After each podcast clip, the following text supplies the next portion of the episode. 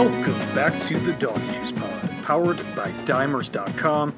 This is episode number 99, Thursday, November 5th, 2020.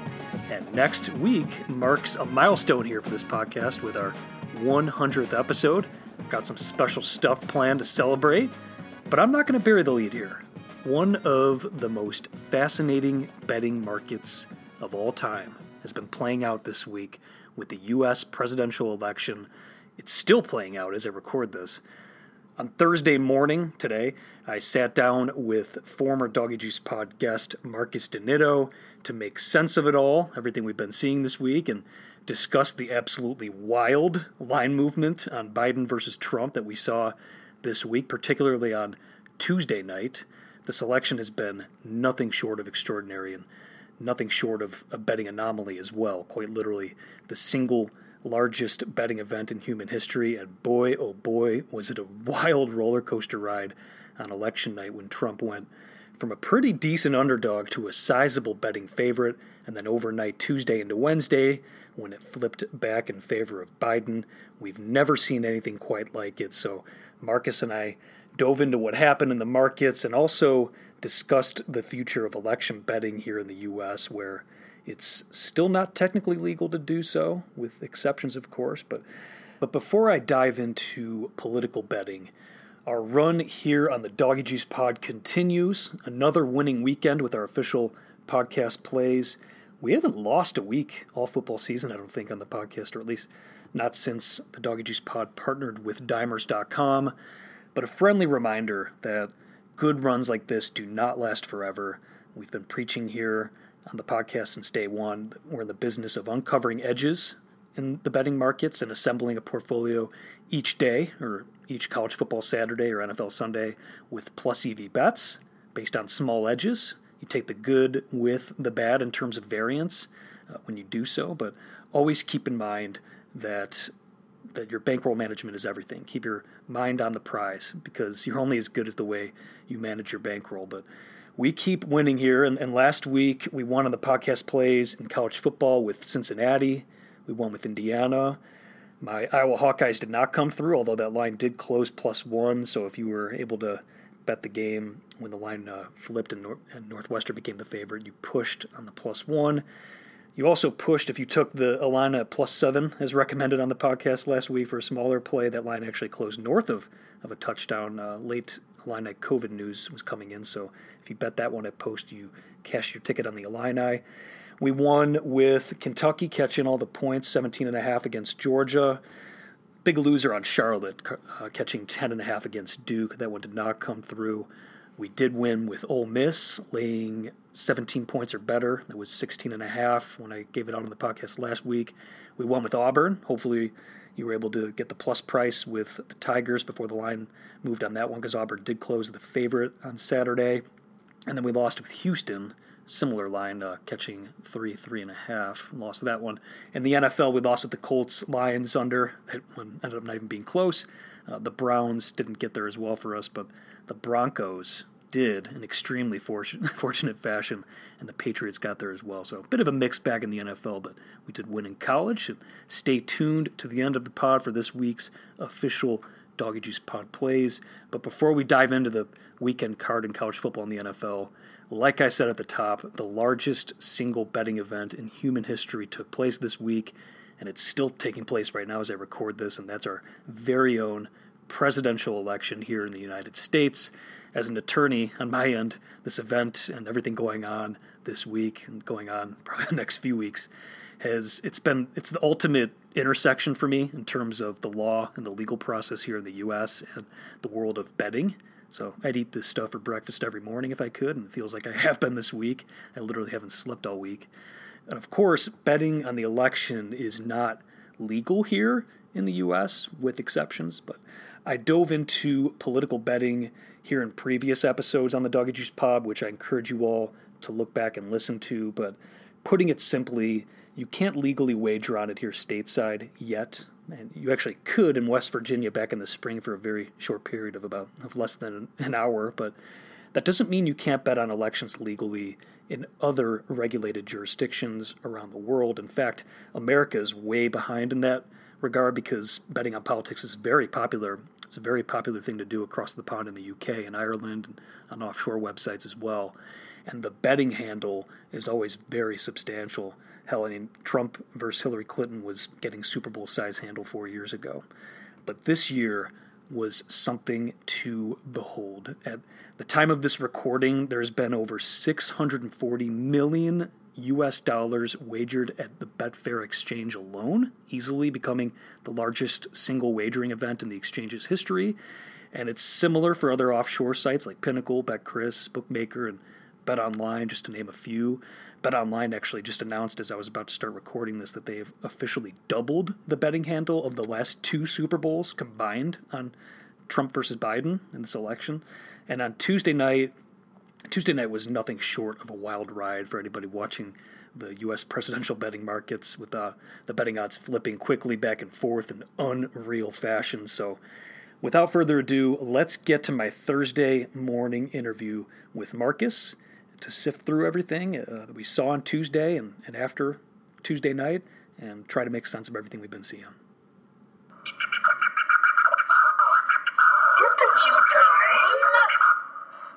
He brings a wealth of sports betting knowledge. Returning to the Doggy Juice Pod with us is Marcus DiNitto, my coworker, and the guy who runs the show for us is the managing editor at Bet Chicago, Bet Indiana News.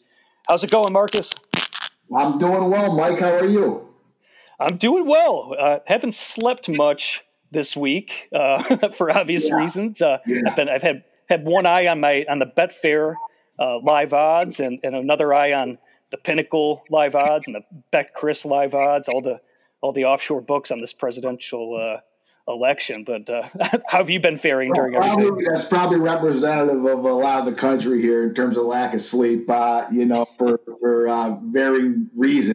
Um, you know, we're obviously looking this from a betting perspective, but uh, you know, but I, I think uh, a lot of people are are in the situation where they're keeping a close eye on the election and um, yeah, it's been it's been a whirlwind. It's been a whirlwind. It's kind of just a microcosm of, of this year. What a wild year it's been. Uh, just going back quickly, how how was your time in quarantine, and how's life been treating you in in uh, in 2020? You know, making the best of it. Um, trying to better myself. Uh, you know, be working out a lot, getting myself in better shape uh, doing some reading, you know, listen to a lot of podcasts, uh, that that sort of thing. Um, so just yeah, just trying to trying to make the best of it and get through it. I you know I'm I'm, I'm confident we'll we're going to be fine as a country and as a world on the other side of this, and you know trying to trying to be safe as as much as I can without you know locking myself in a in my in my house in a hazmat suit. Um, but uh, yeah, you know, just try to navigate through it and, and, and keep a smile on my face and keep a positive attitude, and, and, hope, and we'll get through this soon. Yeah, and I know it seems like you know four years ago when you wrote these, but your your twenty questions during quarantine uh, yeah. series, like that when you were you were uh, interviewing the titans of the sports betting industry back in the early days of quarantine. I thought that was awesome when you did that, and it seems it seems so long ago now when you were uh, putting those out because this year seemed like it's you know it's been a whole decade the way yeah yeah I know and I and you contributed to that too with uh, with, with uh, your interview with Daniel Wallach which was great and uh, yeah I just I wasn't sure whether to keep it going. I, you know it, it, there's one point you know, which like, are, are we still in quarantine or are we not in quarantine? right. Right. Right now, I'm not sure. Are we still in quarantine or or, or not? I mean, I, yeah. some people are, some aren't. It's, it's a little gray right here. So, uh, but yeah, that was a, that was a fun series, and definitely shout out to uh, all the great people that participated. We certainly had mm-hmm. names in that series. That was exciting. So you came on the Dog Juice Pod about a year ago, or a little over a year ago in an episode that I titled the sport, the state of the sports betting industry, and you and I talked about where things stood at that time. I believe it was October of last year, but we've come a long way since then, obviously, in more ways than one. And um, and Maryland, just this week, we saw Maryland, Louisiana, South Dakota pass legalized sports betting this week, and, and we saw Nebraska approve casino gaming, which can pave the way for sports betting down the line. That that brings us now to 27 jurisdictions in the United States. It's 26 states plus DC that have some form of legalized sports betting. And, and the COVID 19 pandemic aside, has this would you say this progress in the last year has has pretty much been what you expected, or do you, do you think we are uh, right now where, where you expected us to be at this time? And do you have any other general thoughts on on the current state of the legal sports betting industry here? Boy, listening to those numbers that you just threw out, you know, 27 states, 27 jurisdictions, it's 26 states plus DC, you said, right? Yeah, correct. Yep. I mean, that's uh, that that's probably ahead of the pace I would have anticipated. Um, uh, and it's great. I mean, it, it, it's it's really an illustration of how the attitudes in this country have changed toward toward betting. I think that's fantastic for everybody involved. Certainly us that work in the business. Um, obviously, the leagues are figuring out you know their piece of it. Uh, it's just it's great for fan engagement and all that stuff. And uh, yeah, that's I, I, I'm I'm a little wow. I mean, looking at those numbers, it's a it's a little it's a little surprising. I would say we're a little ahead of pace.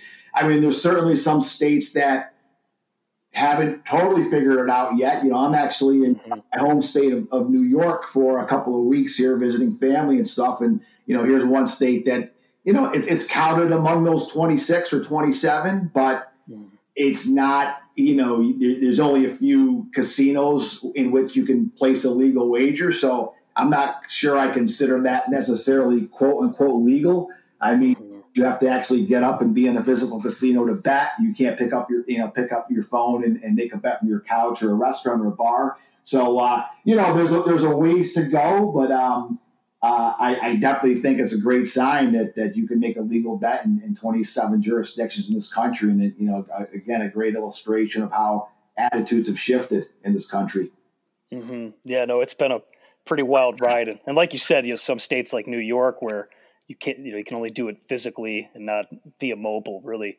Obviously ha- hampers the the ability for you to get down and but no I, I, completely agree. It's it's been nice progress to see and i think we're going to get a lot more of it uh, obviously the next few years. Very foreseeable.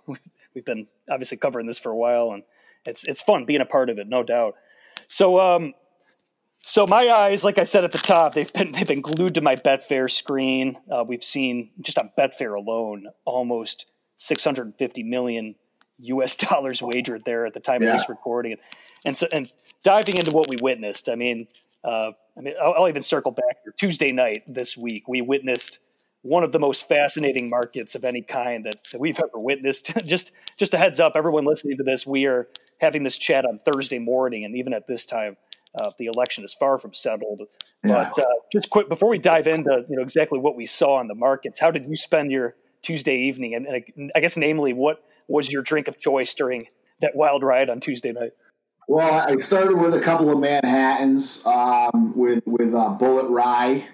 Oh, nice. Actually, no, it was Bulleit Bourbon. Um, I, I, I, correct myself, but uh, yeah, so I had a few of those. I was I was in isolation where I needed to be um, in my Airbnb here in uh, on Saratoga Lake in upstate New York. Uh, I had three monitors. Um, I was bouncing back with with the volume between basically CNN and Fox. Um, yeah, and of course, you know, had had Twitter fired up and you know kept refreshing the, the odds from from Bet Online and you know various books. Um, you know, the gambling Twitter was was great, I guess, covering it. Uh, it was certainly you know added a added a fun element to you know my my engagement with the election. So uh, yeah, yeah, no, I, I had fun watching it. It was fun. I, I know I drove my. I'm staying with my fiance's parents right now in the Chicago suburbs, and um, I,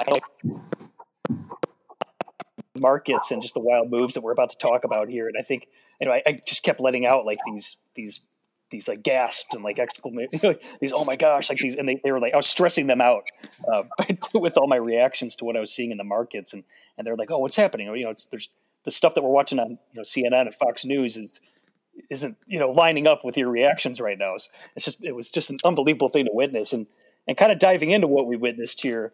Obviously, Biden was in the uh, the minus 200, minus 225 range to to win the election on Tuesday morning, and it, it remained in that range, um, you know, during the day. But then, it, as returns started started to come in on Tuesday night, we saw an unbelievable move. And I know you were all over it watching this stuff as well. But in the span of about an hour or two, the line went down to a pick 'em, and then Trump became the favorite. It seemed like it was almost like deja vu all over again from 2016, where Hillary yeah. was a pretty strong favorite, and then Trump all of a sudden flipped to a to a strong favorite.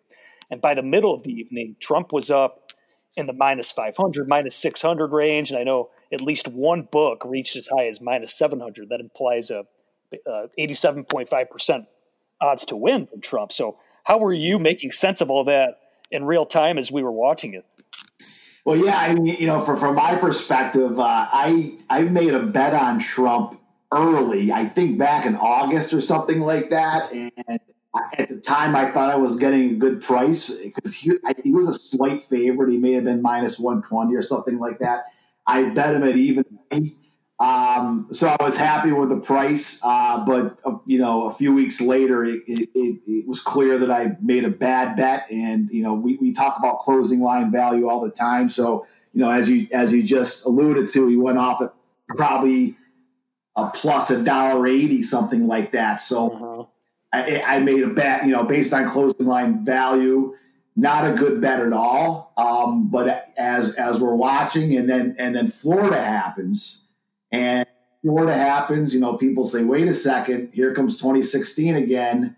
And the markets start reacting. Nate Silver starts getting trashed on Twitter. And as you say, Trump, Trump becomes the, the, the huge favorite. Uh, and I'm like, wow, maybe my, my, my bet's going to turn turned out to be a winner. Um, and then Arizona happens. You know, I'm actually I, I, was actually tuned into Fox at the time. You know, Bill Hemmer's there going through the map, going through his math, and he says, Arizona just turned blue. Are, are we are we calling Arizona? Is our decision that that's calling Arizona? And he was surprised. And sure, sure enough, that was confirmed that that Fox, the Fox decision just was calling Arizona for Biden. And then everything started to turn back. Um, right. I went to bed about I think twelve thirty something like that, and, and you know uh, the uh, in terms of the odds, Trump's uh, lead had shrunk. I think he was maybe minus a dollar forty when I went to bed, something like that. I wake up the next day, uh, check bet online, and Trump and, and, Biden was back to a minus three twenty five favorite. So um, you know, yeah, just uh, just, just craziness. But I, I will say this: I mean, from a from a you know a sports betting perspective, is this really that uncommon? I mean, how many similar scenarios have the Atlanta Falcons brought us through? you know, right. Yeah, I mean the most obvious example is twenty-eight to three in the Super Bowl, right? And you know the right. Falcons came in; they were a, a, a, small underdog, maybe not as big as uh, uh, you know they were a small underdog The Trump was going in, but they were a three-point underdog. They take a twenty-eight to three lead. What were the money line? What were the live money line odds there?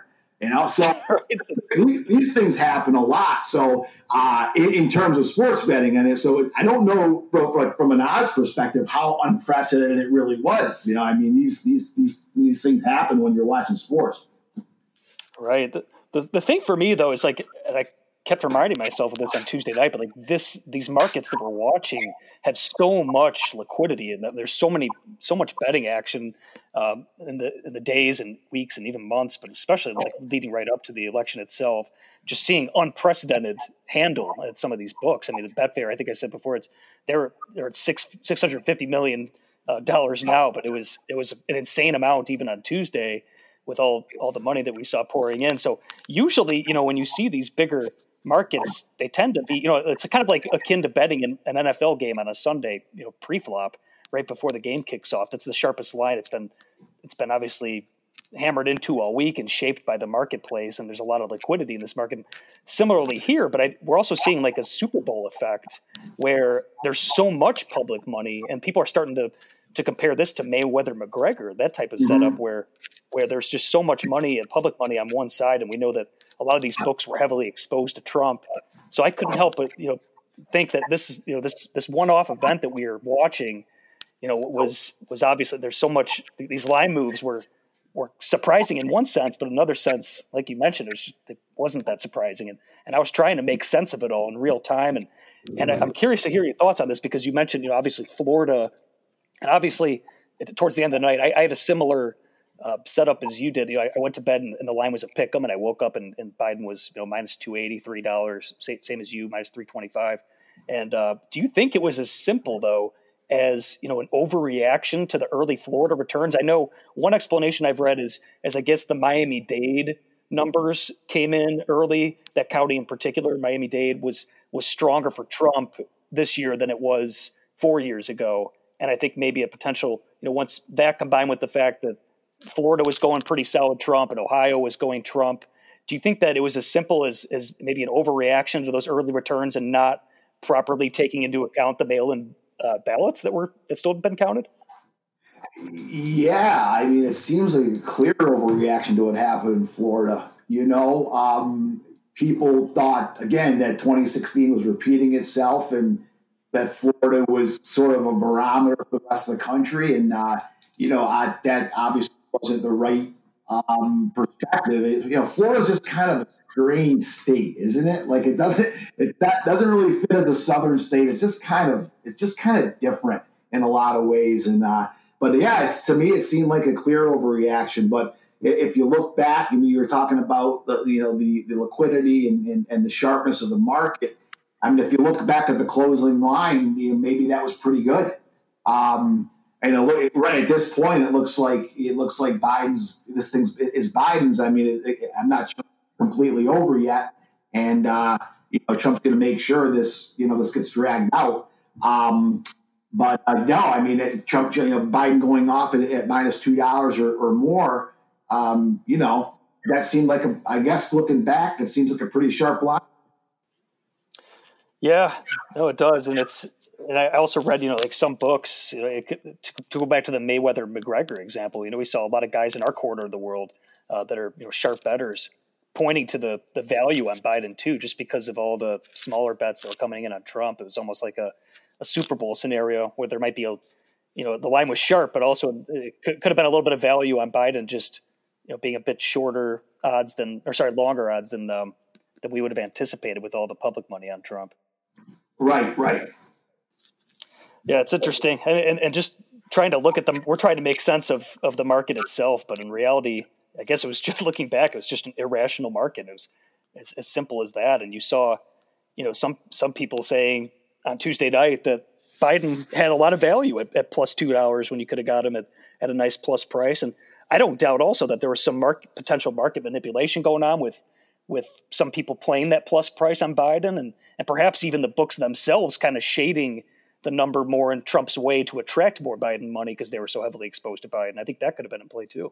Yeah, I, you know, there's a lot of debate leading up to this, and I was involved in some of them in terms of uh, you know what what you trust more, uh, the polls or, or, the betting market. So, uh, interested in your takes on that. Obviously, you know the, the, the polls you know, maybe saves a little face by because Biden looks like he's going to win. Um, don't think he's winning in the manner that a lot of the polls suggested. So, you know, there's clearly some um, untrustworthiness about the polls. And, uh, you know, there's some really obvious reasons why, the, you know, the methodology is faulty. But, um, mm-hmm. yeah, just, you know, what, what, are your, what are your thoughts on, on how the polling went and, and you know, compared, compared that to the, you know, uh, what, what the betting market was telling us? Yeah, I mean, on Tuesday night, it was you know that, that was becoming the narrative. You know, like Nate Silver was everyone was getting after him, and and the death of polling was becoming the narrative, obviously, because it was so wildly off, just like it was four years ago, and and that that was the initial thought. But like you said, the way it's kind of turned out now, the polling obviously it's somewhere in the middle. The poll, there's obviously a, a discrepancy, and and it wasn't properly taking into account. Uh, obviously, a strong contingent of Trump voters. You call it the silent majority, whatever you want to call it. But uh, in terms of the betting market, I mean, to your point, the the pre-flop or, or pre-game number, I guess if you want to say, but um, on the election turned out it looks to be pretty sharp. But the live betting, I mean, it, it's almost like a lose one for for the betting market because I was I remember texting friends and and even my fiance's parents telling them, "Oh my gosh, you know, it's it's, it's looking like it's going to go Trump now.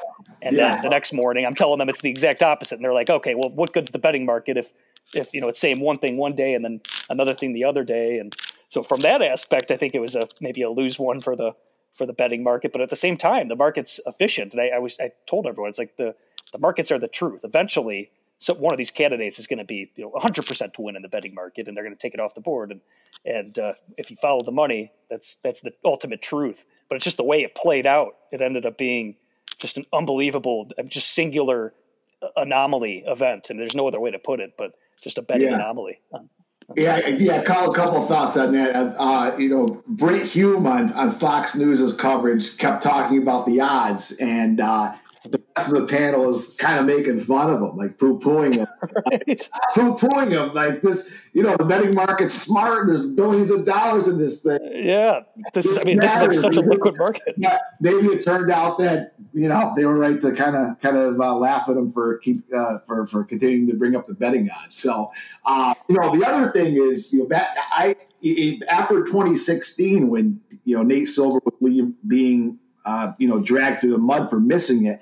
I sort of defend him because, uh, you know, he, he said Hillary had about a 66 or 67% chance to win, which makes her a minus two favorite, right? And, you know, anyone that on sports knows that minus 200 favorites lose about a third of the time. So all the time. That crazy, you know, but now after you know 2020 you know it's kind of two two, misses for the pollsters in a row. Now you start to wonder wait a second maybe these things aren't that accurate. And uh, again i think there's some there's some pretty obvious reasons why they're not accurate. I mean one is what are, what are they doing? They're, they're picking up the phone and calling people. I never answer a call that, that if i don't answer if i don't recognize the number and i, I don't think i'm alone there so what's the mm-hmm. you know who's really answering the calls and do those the people answering the calls kind of lean one way or the other for some reason? Um, and you know the other thing is there's definitely some data that suggests people are hesitant to uh, discuss their political leanings, particularly if you're on the uh, on Trump's side. You know, people don't want to admit they're voting for Trump. So that's those are kind of two glaring reasons why the polls should be taken with, uh, you know, a couple, couple shakes of salt.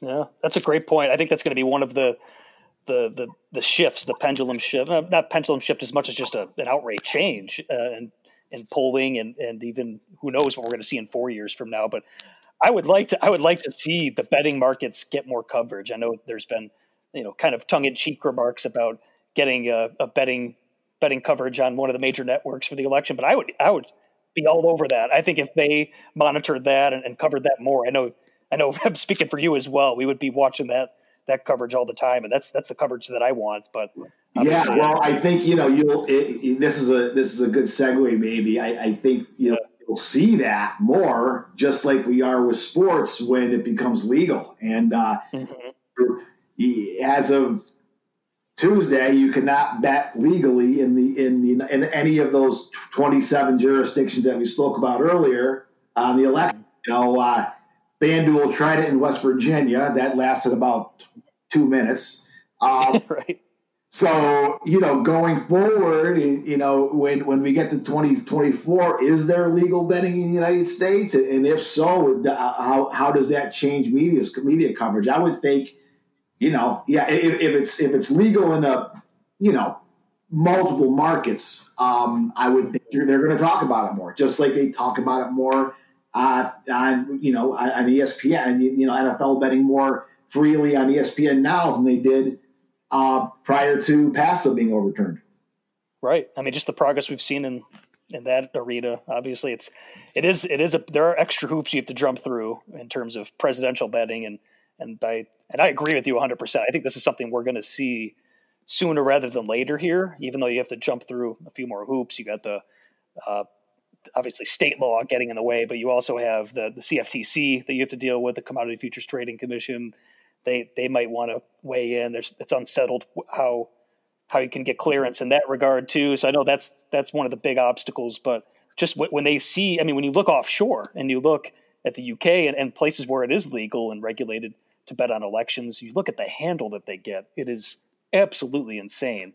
And and you know that Americans would be all over that too. And, and let's be frank, Americans are betting on this election. They have been. I mean, you can. It doesn't take a more than a Google search to look and see how prevalent election betting's betting's been in the United States since the Civil War. Even I mean, I know back in the the New York Stock Exchange in the in the in the 1916 or 1914, whatever um, that decade, you could just pretty much openly go and, and bet on the elections there, and and those are sharp. Those are very predictive on who is going to win as well. So it's not like we're foreign to it here. Obviously, from a legal perspective, we are, but um, but I think it's something that we could totally foresee in the future. So what do you what do you say? You know, you have a you have a, a great handle on uh, the the legal uh, betting environment here in the United States. Um, so 2024, if you're going to make a yes no prop uh, on whether there'll be legal betting in at least one jurisdiction, um, what do you make yes? I probably man, I before this election, even like this summer, I would have probably thought a genuine pick 'em, but at least one jurisdiction. I mean, hell, we, we saw one jurisdiction try it already yeah. this year and actually take bets. I mean, uh, in West Virginia, like you mentioned earlier, and and just the you see the willingness and to someone to actually go forward and do that. You have to think that it's got to be a favorite in at least one jurisdiction. The problem is, and I'm sure this is going to be taken up, and and and uh, are certain parties that obviously want this to, and there's going to be lobbying going on. I, I think that's going to be something that we're going to see pick up steam in the next few years. But I'd make it the favorite, the slight favorite. Absolutely. Yeah, no, I, I, would agree. I think you know the, the climate around this election has been pretty toxic. So it's you know, for, you know whether this has anything to do with whether it, uh, you know whether it should be legal or not. Uh, it might not be totally relevant because it just might be something that regulators want to stay away from. You know, with right. the way that the votes are being tabulated and you know substantiated or not, you know, allegations of fraud like the, mm-hmm. that make uh, regulators nervous, and uh, so. But you know, to your point, I, I agree. I would make yes the favorite um, because I think there's going to be one book that asks one state, uh, you know, state gaming commission for permission, and they're going to get permission to do it, and they're going to hang it. And every book, obviously, in that state's going to follow suit, and um, and then you know you might see other dominoes fall in, in other states. But I I would somewhere along the way, uh, one book is going to get permission from one state regulator, and uh, and it, and it'll it'll be on. But you know, I I, yeah. I don't know how widespread it will be, but I if it was an even money bet right now, I would definitely take the yes. I agree, and yeah, like you said, it's just once it takes one, everyone's going to want to join the party. I mean, we've seen that with sports betting itself, obviously, uh, here in here in the states the past few years. So yeah, that's cool. It's it's exciting stuff. All right, well, that's uh, I think that's about it. I don't know if you've got anything else, but um, I mean, I guess I can close out with this. I mean, how how do you anticipate this moving forward. And I, I, don't know how you even want to answer this or how you could answer this, but you know, I've been telling my my friends and my family for the past few months that I didn't see this election ending for a few weeks after after the Tuesday when the polls closed. But do you think that we're going to see any type of resolution here, or, or how? What are your expectations uh, the next few weeks? You know, it's it, it seems like it's going to be a while, several days, if, if not weeks. Um, you know, Trump's going to make sure he doesn't look like he's in a good position right now, and you know he's going to do everything he can, you know, in terms of lawsuits and and whatnot to uh, drag this thing out and see if there's a possible path for him. So uh, I eventually. I, I, think Biden wins this thing, but it's it, you know until there's a real resolution, it's going to be a while. In fact, I saw um, at the beginning of election night, I, you know, I can't remember, it was like six or seven o'clock or something like that. Somebody tweeted, I, I believe it was Pinnacle, that wasn't going to pay off until inauguration. Um, so, yeah, yeah. If you're holding a Biden ticket, you know, I, would be patient. I don't think you're getting paid tomorrow or anything like that. So, yeah. So no, it's, it's. I, I, you know, I think it's gonna. I, I think you know, there's there's several states that are you know, are still too close to call, and it's an extraordinarily tight election in terms of the electoral college. So, and, and that's the what determines the winner. Um, so yeah, I, I, would be patient, and but I eventually I think it's this is this thing is Biden's. There's one thing we've learned in 2020, it's it's patience, and it's, it's going to be tested right. by everybody. So yeah, yeah. All right. Well, thanks for coming on. Really appreciate your insight here, and uh, and hope hope you enjoy your time bunkered up at, at uh, the Airbnb. Where do you say you're you're you're upstate New York right now? Right? How, yeah, how close I mean, are you to uh, the nearest? I'm, where's the nearest casino to you? Uh, actually, it's Rivers Casino in Schenectady, which isn't too far away. So I uh, haven't hit. Oh, nice. Uh, yeah, I may I may pop in there and make a few bets on Sunday. Nice. Yeah. All right. Well, thanks as always for uh, for coming on. Always appreciate you coming on and giving us your insight. It's much appreciated. All right. Thanks, Mike. Take care. All right. Thank you very much to Marcus for coming back on the podcast. That was awesome stuff. You can follow him on Twitter at Marcus DiNitto. That's M A R C U S D I N I T T O. Pay attention to those markets. This thing's still not done as I record this on Thursday, but it's something to pay attention to, obviously, as things continue to move forward. We've got a couple new conferences who are starting their season this week in football, so time to jump in to the college gridirons. I can feel it all the way down in my plums, getting all swollen. MACtion return to action on Wednesday night with six games, and of course, we couldn't legally wager on the NIU Buffalo game here in Illinois because our wonderful lawmakers won't allow us to. Favorites went four and two straight up, and three and three against the spread, and overs went four and two in those first six MAC games on Wednesday night. The Pac-12 also starts this weekend. Oregon is still at the top of the power ratings, at least my power ratings in that conference, but they'll obviously be without quarterback Justin Herbert this year, and we've already seen some anti Oregon money come in in the markets. USC is favored in the South uh, to win the Pac 12 South. They're next in the conference in terms of power ratings, although I do think that they're laying a few points too many on Saturday morning. More on that soon with everything going on in the world this week, I think uh, seeing, I think I speak for all of us here by saying that seeing a full college football board on Saturday is a beautiful sight to behold.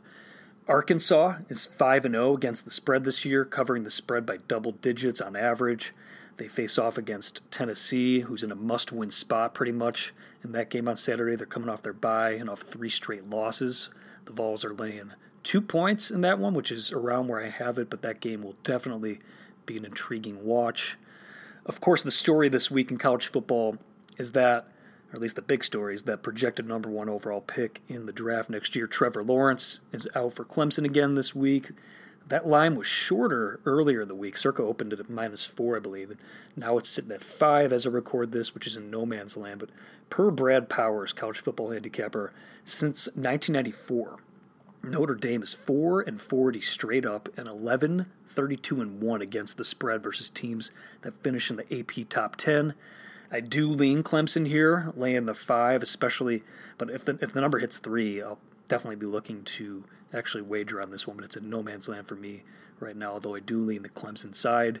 They just have so much more of a speed advantage in this matchup, even with the new quarterback in there, with Lawrence out. But I'm also eyeballing the total in that one because it's getting close to being worthy of a play on the under, according to my numbers. 52 is my buy price for a smaller position, and it's just about there at minus 110 juice. So pay attention to that one because I think we have just enough of an edge to get into play on that one at the relatively key number for a total at 52. In the SEC's marquee matchup for the weekend, Georgia is supposed to be without four starters on defense against Florida this weekend. That line's down to three and a half now, but the better quarterback is on the Florida side with Kyle Trask, and I only have the Bulldogs as slight favorites, 1.2 on my stuff after adjusting for the starters being out. So I recommend a play on the Gators this Saturday, catching the three and the hook. Be sure to sprinkle some of that money line on the dog as well, plus 135 or better, which is still widely available out there in the marketplace right now as I record this. Out west, Boise State opened two point uh, as two point favorites against BYU, but that one flipped. BYU is now favored by a field goal on Friday night. I agree with that line move there. It's right around where I make it now, so no play for me. But it's interesting to note that Boise has only been a home dog one time in the last 15 years, and they won that game outright. That was against Fresno State recently. In the Big Ten, Michigan laying three points against Indiana fits on my stuff for a standard one unit play. It's the shortest spread in the history of these two programs. And I think I read earlier that Michigan's won 24 straight in this series.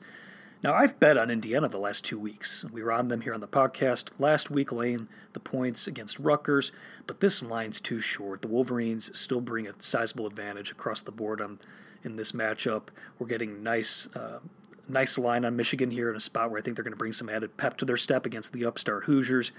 Lay the field goal with the visitors here, and if you want more in depth betting analysis on this weekend's Big Ten card, be sure to check out the House Edge podcast over at dimers.com. Ian Gold and Dan Schneider dive into week three of the conference season and break down the games, uh, and they bring tons of insight. So definitely check that one out and follow Dimers on Twitter at Dimerscom. Arizona State plus 11. This is one of my favorite plays on the card this week. This game starts at 9 a.m. local time.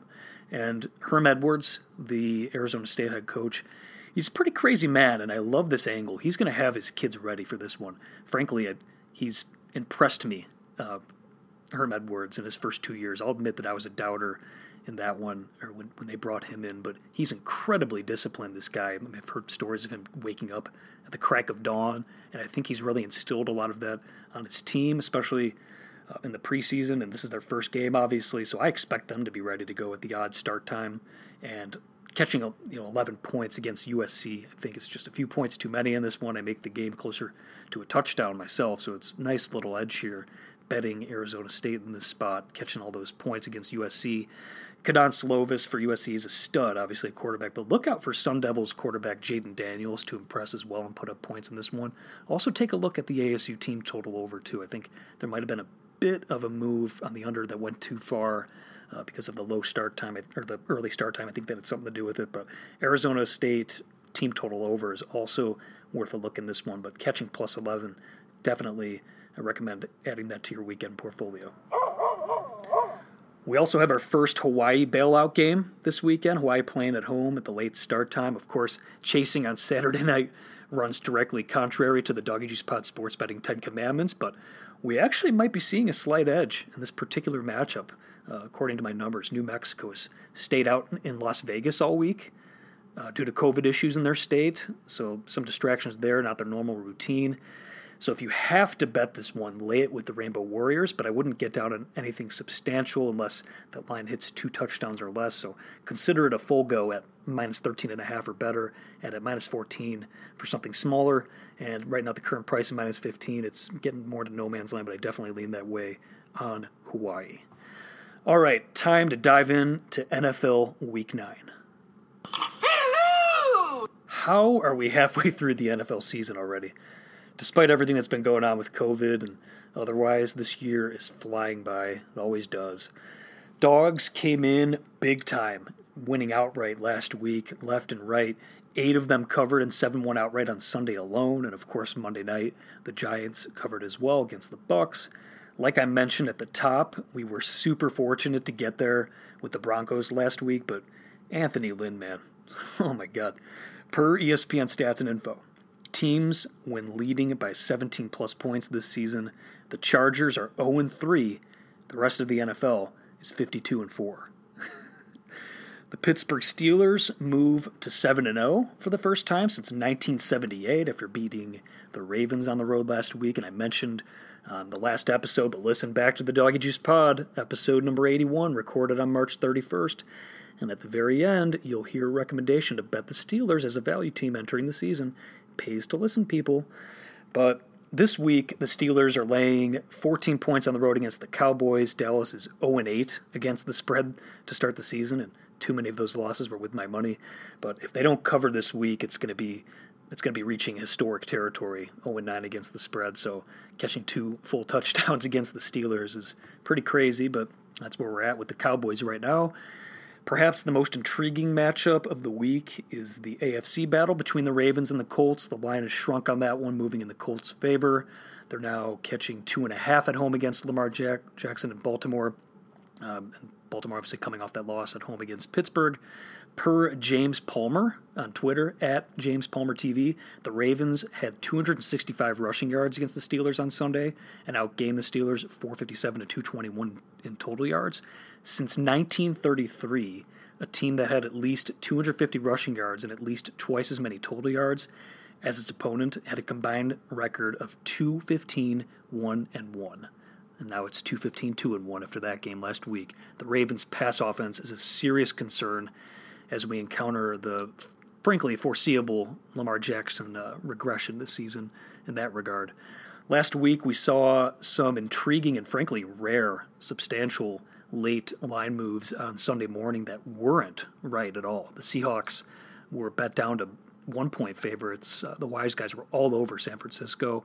And then the Titans were bet up to seven and a half point favorites, favorites against the uh, the Bengals. Both of those didn't even come close to cashing. The Bengals won outright against the Titans, obviously, and the Seahawks ended up spanking the 49ers. But just further proof that the big syndicate money isn't always on the right side of things.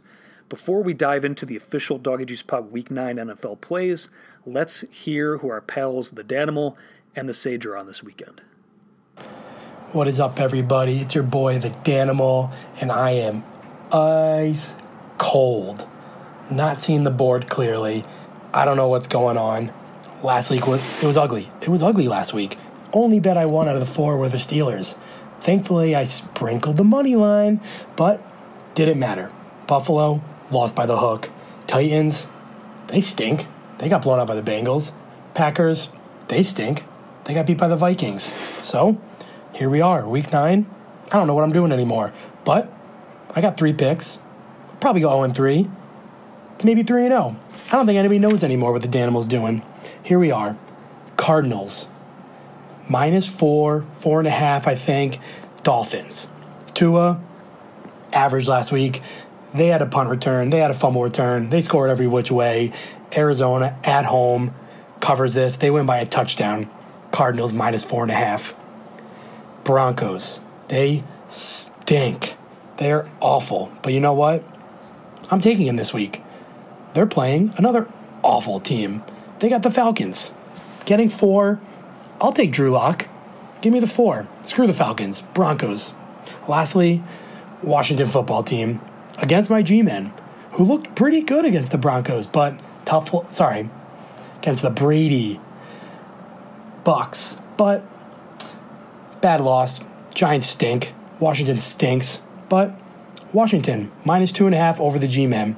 Those games are all awful. I just realized I probably won't watch any of them. So you're welcome for the three worst games on the board. But Cardinals, Broncos, Washington football team, 3 0 wrap it up. Daniel's getting hot again.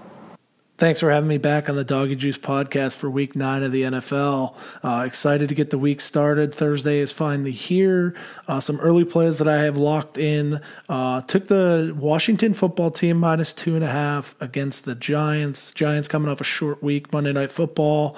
I uh, feel like it was their Super Bowl. Left it all out in the field. Played a great game against Tampa Bay. Um, with Judge being a former Patriot, I know him and a lot of his coaches that were on that staff wanted to beat Brady. Uh, liked the, the not Redskins, the Washington t- football team, uh, coming off of a bye. I know they just lost to the Giants in a one point game a few weeks back, but ultimately, I feel like Washington football team is the team to take in this side. So got them in at two and a half. Uh, would maybe take it up to three, but I think they can win this game by at least a touchdown. Um, and then moving over to Indianapolis, I like the over um, Ravens versus Colts at 45 and a half. It has since gone up to 47 and a half. Wouldn't put as much on that, but uh, then both defenses are great. Humphrey probably out for the Ravens. Uh, I just feel like this game could end anywhere from like a 24 to 23, maybe a 27 28 type of game. Uh, I feel like they're both going to score, but at the same time get some stops. Um, so like that to just go over. And then for leans this week on Thursday night, um, it's seven and a half with the with the 49ers, I do like, but I do like the under better than that. It's currently at 48. Uh, I uh, was able to lock in it at 49 and a half. Um, so that is trending down. I feel like it's just going to be a ground and pound game. I lean the Niners, seven and a half, but I don't trust them with all the injuries. And then also for the over this week in the Carolina, I'm sorry, the game's in Kansas City, but Carolina versus um, the Chiefs, and I believe it's 52 and a half right now um, with McCaffrey back. The Panthers defense is bad.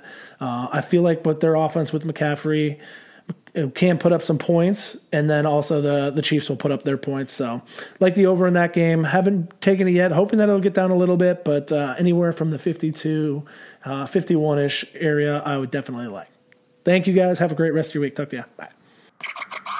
All right. Thank you very much to the Danimal and the Sage, aka Better Call Paul. Good luck with your bets this weekend. Time to close out the podcast with the official Doggy Juice Pod Week 9 NFL plays. The New Orleans Saints plus four and a half against the Tampa Bay Bucks. This line was plus five and a half earlier in the week, and the Kambi books, namely DraftKings and BetRivers here in Illinois, were at plus six minus 118, which is where I got down most of my positions on the Saints. But this is still a great bet at the current market consensus of plus four and a half, plus four. Now, let me preface this. Let me tell you that you will not meet someone who wants to see the Buccaneers do well more than me this year. I hit them multiple times at 50 to 1 and 40 to 1 to win the Super Bowl, 20 to 1 to win the NFC, 7 to 1 and 6 to 1 to win the NFC South. Season win totals every which way before the season. And all of you long term Doggy Juice Pod listeners know how bullish I was on this team since the moment Bruce Arians came in the fray as head coach before last year. And now they're number one in DVOA at Football Outsiders, and no one in the NFC has a better chance of being the number one seed in the playoffs this year. But having said all that, this line against the Saints is inflated on Sunday. Let's do a little exercise by examining what the line was in week one when these two teams met in New Orleans to kick off the season. Virtually no home field to speak of, with no fans at Mercedes Benz Stadium, so maybe a point on the line for travel and lack of familiarity uh, for Tom Brady with his new Bucks roster in Week One. The Saints were minus four, minus four and a half, laying about four and a half, four points. They were favored in that game. Uh, favored the other way, obviously. The lines flipped here, but the Saints won that first week, that Week One matchup. They covered 34 to 23, uh, largely behind a 17 point second quarter. Now we know the story with both of these teams since then. The Bucks defense has emerged as one of the league's elite defensive units. Tom Brady is leading the Bucks offense, and it's loaded with talent at the skill positions. Uh, the only issue being their health so far this year, namely to Chris Godwin at receiver position. But the Saints, who are quietly five and two so far this year, they've had their fair share of issues of uh, issues as well, and injuries on offense as well. But this week, with Michael Thomas and Emmanuel Sanders likely back, this is a great bet on New Orleans here get it at plus four or better, but reduce the investment at plus three and a half, and of course sprinkle some money line down on the dog in a spot where they can absolutely take this one outright. And I also like the under, uh, under the total in this one. Granted, not as much at 51 and a half, so uh, really hold out to catch a 52 if that one shows again, but reduce the investment size at 51 and a half. And of course, it stands to reason that I also like the Buccaneers team total under in this one. I'm seeing a lot of uh, 27 and a halves out there. This is a really strong bet at 28 if you can find under 28 on the Bucks, but it's fine at 27 and a half. Uh, keep at normal vigorish, so call good at 27 or better. But really looking to take the under in that Bucks team total and under the total as well in the game. But the strongest bet here is the Saints catching plus four or better, plus four and a half still out there in the marketplace. The under in the Colts Ravens game, under 47 and a half. This total is actually ticked up to 47 and a half during the week, and I did not agree with that move. I actually locked in some under 45 and a half, so the lines moved against me here. But both of these defenses are among the top in the NFL. The underdog Colts have a great rushing defense, number two in the NFL, allowing only 3.4 yards per carry, which plays right into the hands uh, right into their hands against a Ravens team that runs the ball more than any other team in the NFL. Darius Leonard, he's back for the Colts as well, which is only going to help their cause on defense. And we all know about Lamar Jackson's limitations in the passing game this season. He was kind of exposed last week against the Steelers yet again. And in terms of pace, both these teams are bottom seven in the NFL in pace. They're a tad faster on situation neutral pace over at Football Outsiders, but still bottom third in the league. And I think that this is a bit of an overreaction potentially in the marketplace to the Colts putting up 41 against the Lions last week and with the Ravens' ability to score, obviously in the betting public's mind as well. But at 47 and a half, this is a good under bet, and if it hits 48, it gets even better. I did bet the Lions on Sunday and Monday at plus four and plus four and a half and money line as well, but that was, of course, before Matthew Stafford, uh, the Matthew Stafford COVID news. So that game's off the board now. So nothing on that one. On to the next game.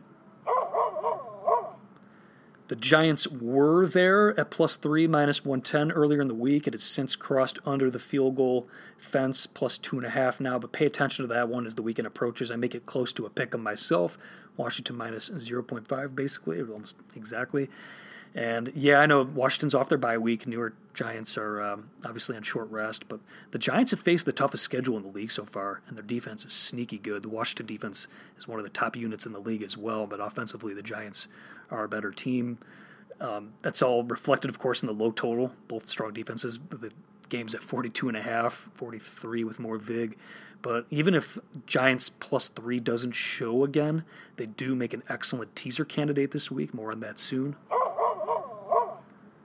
The Cardinals laying four points against the visiting Dolphins. I really would need to see minus three for a full position here, but call this one good for a bit of a reduced position at minus four, minus 110 vig. Uh, on a well rested Cardinals team coming off their bye week against the Dolphins, led by Tua, obviously, in his second start. Tua didn't have to do much in its first start last week because the defense and special teams got the job done for Miami in a primo spot for them coming off their bye week against the Rams, who were in an all time bad spot, traveling across the country again last week. I think they've logged 20,000 miles, over 20,000 uh, miles in travel already this year. And that game was also played at 9 a.m. on their body clocks. So it was just a bad spot for them, too, on short rest. Uh, the Dolphins were impressive, but this week they'll be without running back Myles Gaskin with a foot injury, and they have to travel cross cross country themselves to take on an Arizona team that will be healthy, completely capable of establishing a margin and keeping that margin on Sunday. Some books are at four and a half, but the Kambi books here in Illinois, as I record this, DraftKings BetRivers, are at minus four flat. So Cardinals minus four is the play in Arizona. As for the hometown Chicago Bears, they are catching six and a half, six and a half point underdogs on the road against the Titans. We saw this one open at six, and then some initial money came in on the Bears to bring uh, the Bears, uh, yeah, to bring the line down to five and a half. But now the number's moving back up. It's at six and a half now. If the Bears do hit seven, I'll be taking the points for a small position. It's just about there too. So definitely lean Bears at that price, and definitely recommend a position on the Bears at plus seven, minus one ten or better. And finally, finishing up with the teasers. Part of the problem with doing a podcast uh, released on on Thursday is not being able to give out a lot of the bets that I made that are no longer available in the marketplace and teasing the Raiders up from plus one and a half to plus seven and a half on a 6.2 team teaser, minus 110, no, nothing more than minus 120 juice. Um, but doing that earlier this week was one of those plays that is no longer available. If you shop around, you can find Vegas at plus one with some extra juice, but that line is a consensus pick 'em right now with the Raiders actually moving as the slight favorite right now in the market. I agree with that line move because I make this one almost exactly a pick 'em as well. But the Raiders were there. But there are some other teams that are in that spot of fitting our model of, of uh, the classic Stanford Wong teaser, teasing through the key numbers of three and seven on both legs of a two-team six-point teaser. The Patriots are one of those on Monday night against the Jets. You can get them down to from minus seven and a half to minus one and a half. You can even get some spots are minus seven uh, with more juice. You can get that get that down to minus one, which is even better, of course. The aforementioned Colts from plus two to plus eight also fits our model. I mentioned before I, that I like the under in that game as well, so I expect points to be tougher to come by in Indy this weekend, thus increasing the relative value of each point we tease up through. If the Colts keep it a one score game, we'll cash that leg of the teaser. And then the Giants, they're also there at plus two and a half. You could tease them up to plus eight and a half. And in a game with a low total at 42 and a half, 43, the value of each respective point is magnified in that one as well, increasing your edge in the process. So I recommend taking the Giants up to plus eight and a half, the Colts up to plus eight and a half, and the Giant or sorry, the Patriots down to minus one and a half. Um, all three of those legs in your teasers this week. But this week's official Doggy Juice podcast teaser of the week. Uh, for that, let's call it the Colts up to plus eight and a half, with the Patriots down to minus one and a half. We're on a five and one run where we're five and one on the teaser of the weeks this year on the Doggy Juice Pod. If you're skipping passing two of the weeks, so let's keep that winning record going, baby. All right, guys, that's going to do it for this episode of the Doggy Juice Pod. As always, you can follow me on Twitter and Instagram at Doggy Juice. Next week, we have our milestone 100th episode. It's also Masters Week, so we'll have no shortage of stuff to talk about in the sports betting world. I'm also heading out to Colorado for a few weeks to get a piece of the betting market out there and check things out. So that's going to be exciting. More on that in next week's episode. Make sure you enter the NFL Sweet Six contest over at dimers.com. Answer those six questions correctly, and you win cash. It's as simple as that. No gimmicks. It takes 30 seconds to make your picks. All you have to do is hit up freetoplay.dimers.com, register for free, and try your luck for the $1,000 jackpot prize. For more information on the Sweet Six contest over at Dimers, you can check out the beginning of last week's episode of the Doggy Juice Pod. Feel free to reach out to me privately too if there's any other questions you may have on that contest. I would love to see one of you listeners out there get all six questions right and take down that $1,000 this weekend. All right, everyone, be good to one another and good luck with your bets this weekend. I will talk to you all next week. Doggy juice out.